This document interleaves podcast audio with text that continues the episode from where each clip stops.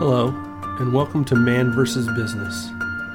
My name is Les Janes, and I am here with my co host, Sean McMenamin.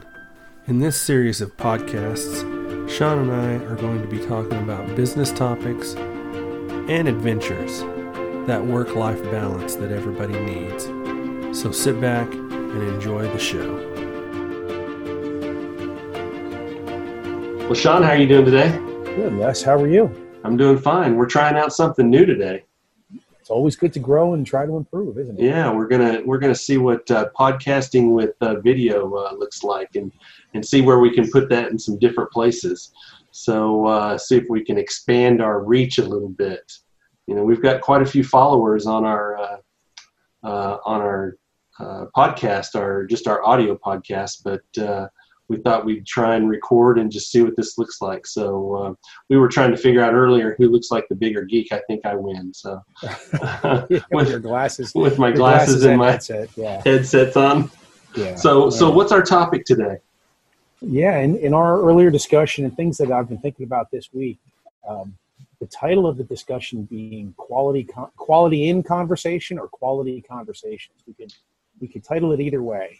Okay. But um, I think I think as we talk about being clear, providing direction, understanding what what the person you're giving direction to, uh, making sure that they understand and, and, can feedback to you the the co- quality of the content. You have to have a quality conversation. So so let me ask you this: uh, Do you have a lot of these conversations where you feel that the communication is uh, either not clear or it's uh, just seems to go off the rails or you don't have uh, good accountability conversations going back and forth where uh, people are using words that uh, really kind of add a level of vagueness to the to the communication absolutely and i think you you hit the nail on the head because the, the end result is accountability so okay. you want you want people to be accountable for doing what they say they're going to do based on not just because you ask them but because the end goal is what drives the organization. Right. So when when you say, "Do we do I not have quality conversations?" Um, I, I I try to have quality conversations, but I just wanted to let you know that there are a couple of words, and I think we've talked about this before, that trigger me. Yes. And and one recent word that has triggered me the most is the word probably. Probably. When, yes. When you're talking with somebody and their answer is well, I could probably, or that person will probably, and and it just to me it does not provide a a confident actionable item that will take that will take place. And now I looked up the, the definition of probably, and and, and I was gonna I was gonna ask you if you looked it up. I, I, did, but it's it's interesting because probably said probably definition is almost certainly as far as one knows or can tell. So, so there's a real big out there. Well, see, and I think that I think that probably what's going on here, kaboom, yeah, um, um, is commitment. Don't you think it comes down to people not really wanting to commit? So they put those those words in there that give them what they believe to be is an out. Yes, yes, yeah. and that's where as the leader providing direction or or a request of an action to to have happen um, you can't let that slide right you, can't let and and remember the the old term i used to use and, and i have picked it back up right les lazy yeah. speech lazy speech and that's my not, favorite that's my favorite lazy speech. but it doesn't roll off the tongue like lazy no. speech i you know i'd like to be able to copyright it or something like that but but people try and, and I'm generalizing people. I, I mean, I can't I can't say any any group of people, employees, bosses, financial people, but but what I have run into is that is that lazy speech is the first mode that people go to in order to, like you said, not commit. Mm-hmm. And and I don't mean to be an ogre and say you have to commit, you have to understand, but have the conversation with the people that you are working with to say, listen, think about it. Think about what we're talking about here.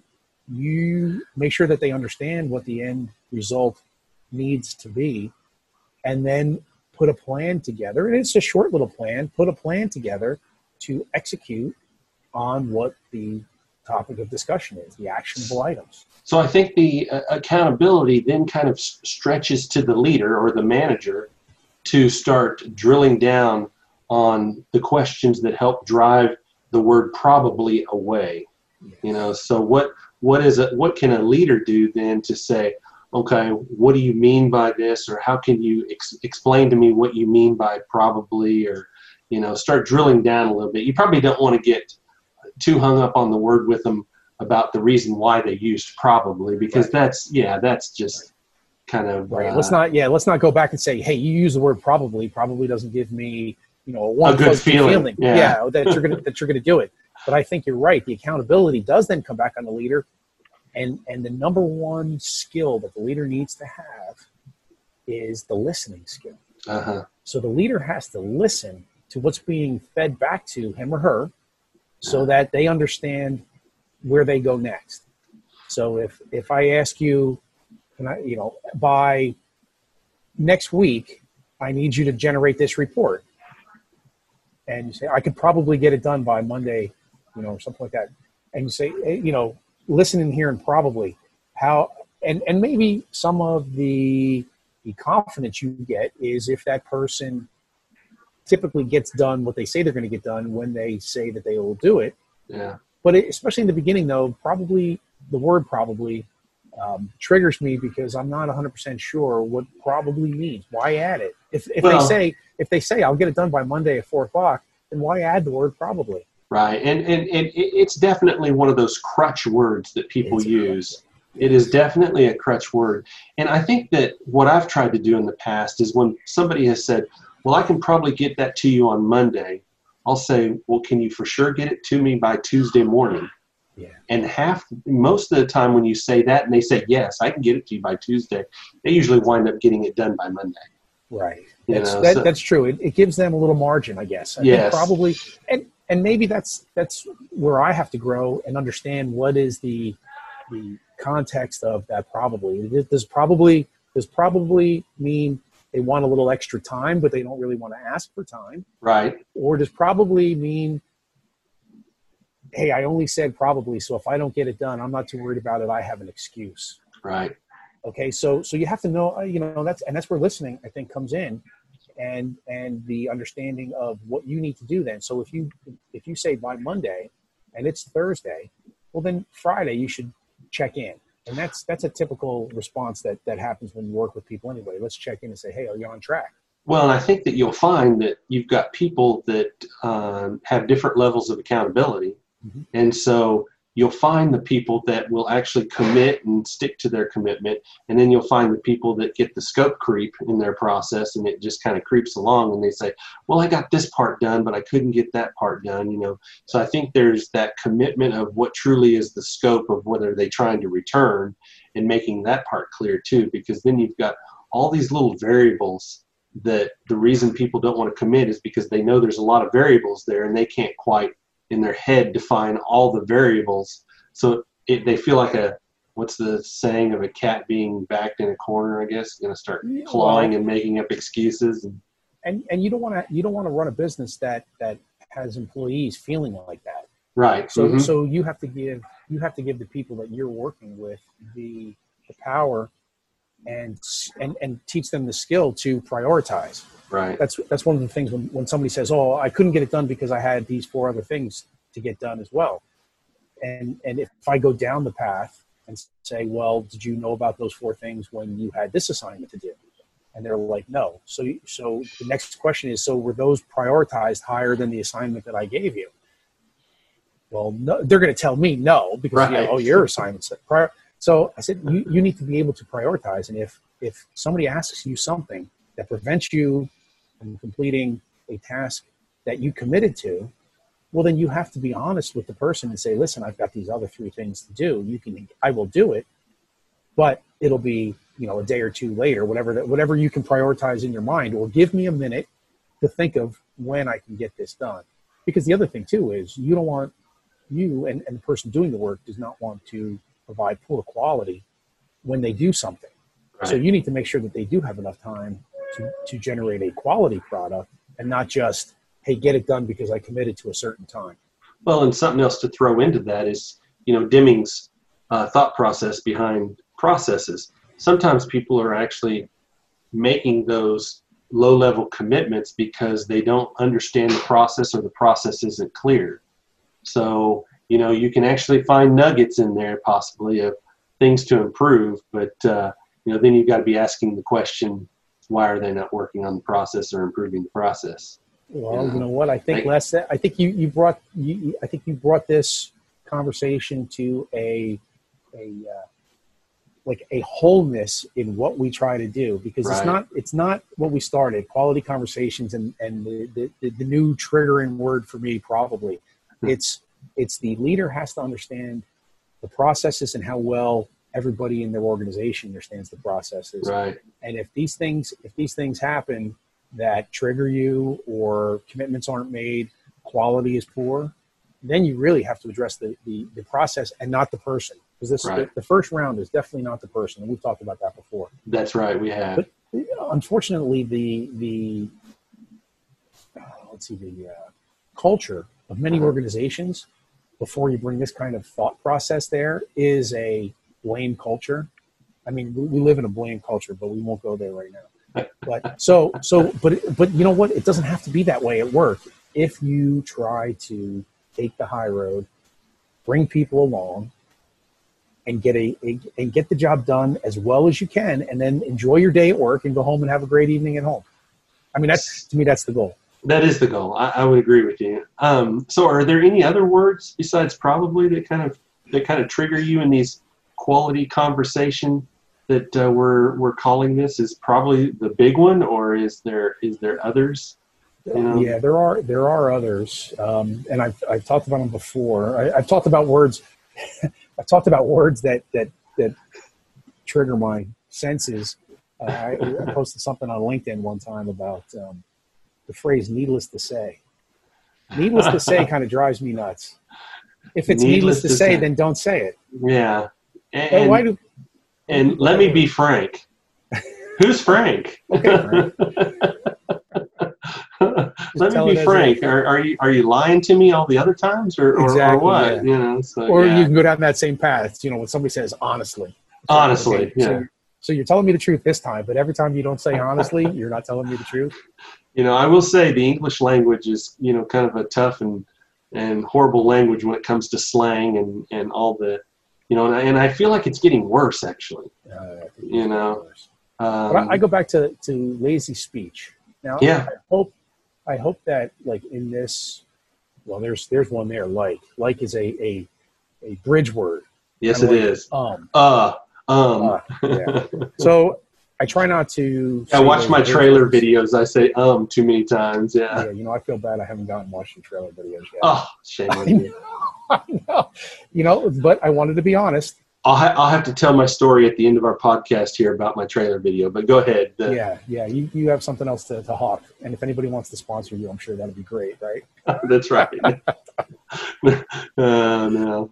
Yeah, no words. I, I do believe that, that lazy speech is a, is a, it's a bad practice to be in for yourself. Mm-hmm. And if you, if you work with other people, whether you're the leader or you're a, a colleague, or even if your boss tells you um, things or you know direct, directs you or uses lazy speech to you you can always be nice about it but but question and and clarify right what is being said and and why and understand the most efficient conversation that you could possibly have have would would leave out the extraneous words the, the uncommittal. Is uncommittal the right word? I don't know. I'm, not, I'm an engineer, so I don't know about English. so, so the, the non uh, maybe it's non-committal, the non-committal words, and I mean, if people were just straight with each other, I think things would be a lot more efficient, clear,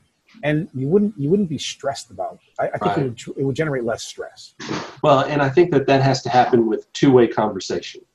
You know, you, you've got to you've got to have a good conversation in both directions the employee's got to be able to come up and explain without feeling threatened uh, that uh, you know why they're thinking what they're thinking. uh, why they you wouldn't want to ask them this, but why they used the word probably. You know, what what what is constraining you to getting it done on Monday or Tuesday, let's say, mm-hmm. um, using those types of words, and let them explain. Well, you know, uh, this person gave me this directive, and you've given me this directive. I'm not sure I can get both of them done. You know, in a four-hour window or an eight-hour window. Okay, well, let's have that conversation. So you're right. I think that that reduces the risk.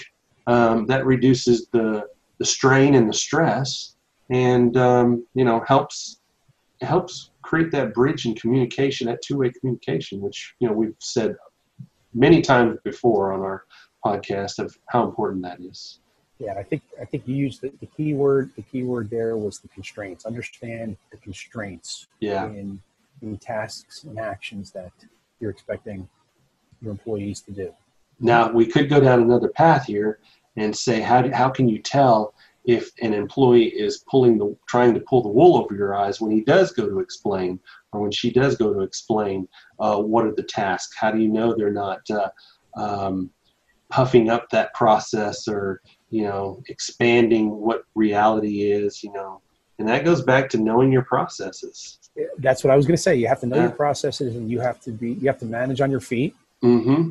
right i think that yeah. was a book there was a book that somebody uh, I read that book, Manage on Your Feet. It's a good book out there. Yeah. I want to say John Bogart. John oh. Bogart is the guy that wrote that book, Manage on Your Feet.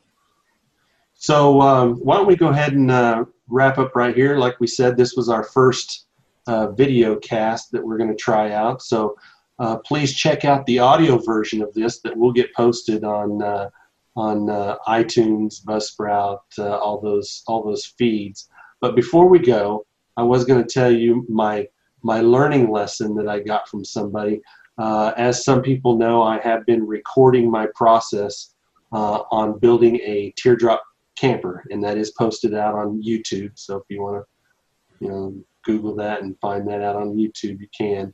Uh, but when I started the videoing, I started. I wasn't thinking about the orientation of my video, and people let me know pretty heavily but uh, videoing in the vertical, it, yeah, you gotta go, yeah, no horizontal, horizontal good, vertical bad. Yes. Yeah. So uh, I was caught up in the moment, and the first part of the video is with me and my dad, and I'm just doing one of those selfie scenarios and record it, and and I didn't want to go back and redo it because it was the moment, you know, and and uh, you know so anyways i learned that real quick that a lot of people have an opinion on uh, horizontal and vertical filming especially when you post to, to youtube. So i've corrected that in, in uh, future uh, videos as i kind of roll out this this trailer and, and get it going. So anyways so i'm going to post this to youtube and uh, you can listen to it either on YouTube or you know, like I said, on Buzzsprout. So,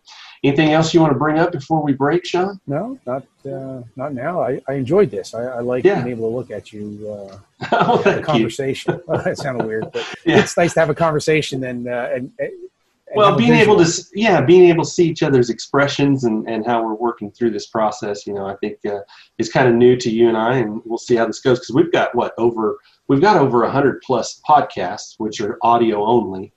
Um, so we thought we'd just try this out and see how it goes. So, anyways, I'll go ahead and let you go from here, and uh, we will catch up with you next time around. Sounds great. Have a good yep. week, Bless. You too. Bye.